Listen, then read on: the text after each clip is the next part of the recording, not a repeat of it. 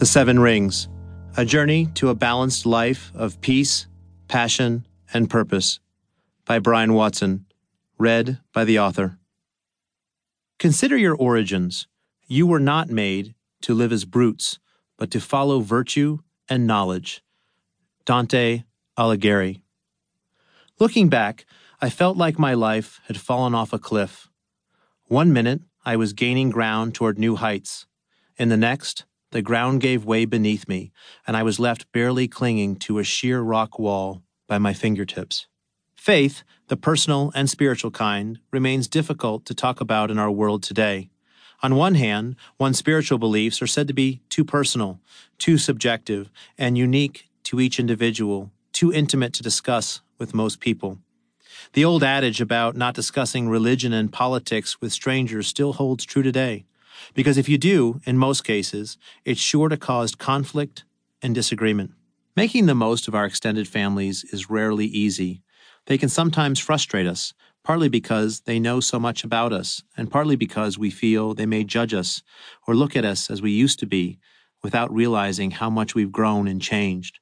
To our aunts and uncles, we may always be viewed as little Bobby or sweet Emma, even though we're adults with successful careers and families of our own. Gentle reminders of our personal growth, such as occasional texts or calls, can sometimes help other family members see us for who we are in the present, not who we were in childhood. Though our founding fathers were imperfect, just as we are today, they wrote divinely inspired documents that aspired to ideals above themselves.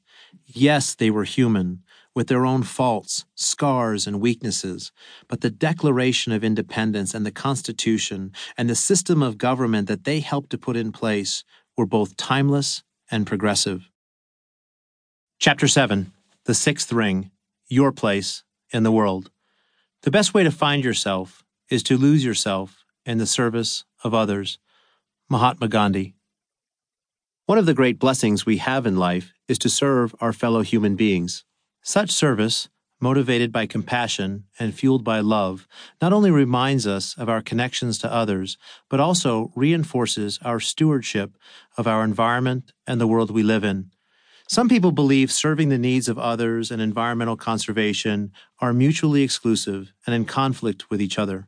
However, I would submit the exact opposite is true.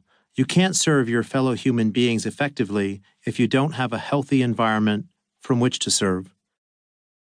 Animal Farm. These experiences with animals taught me more than just the value of hard work.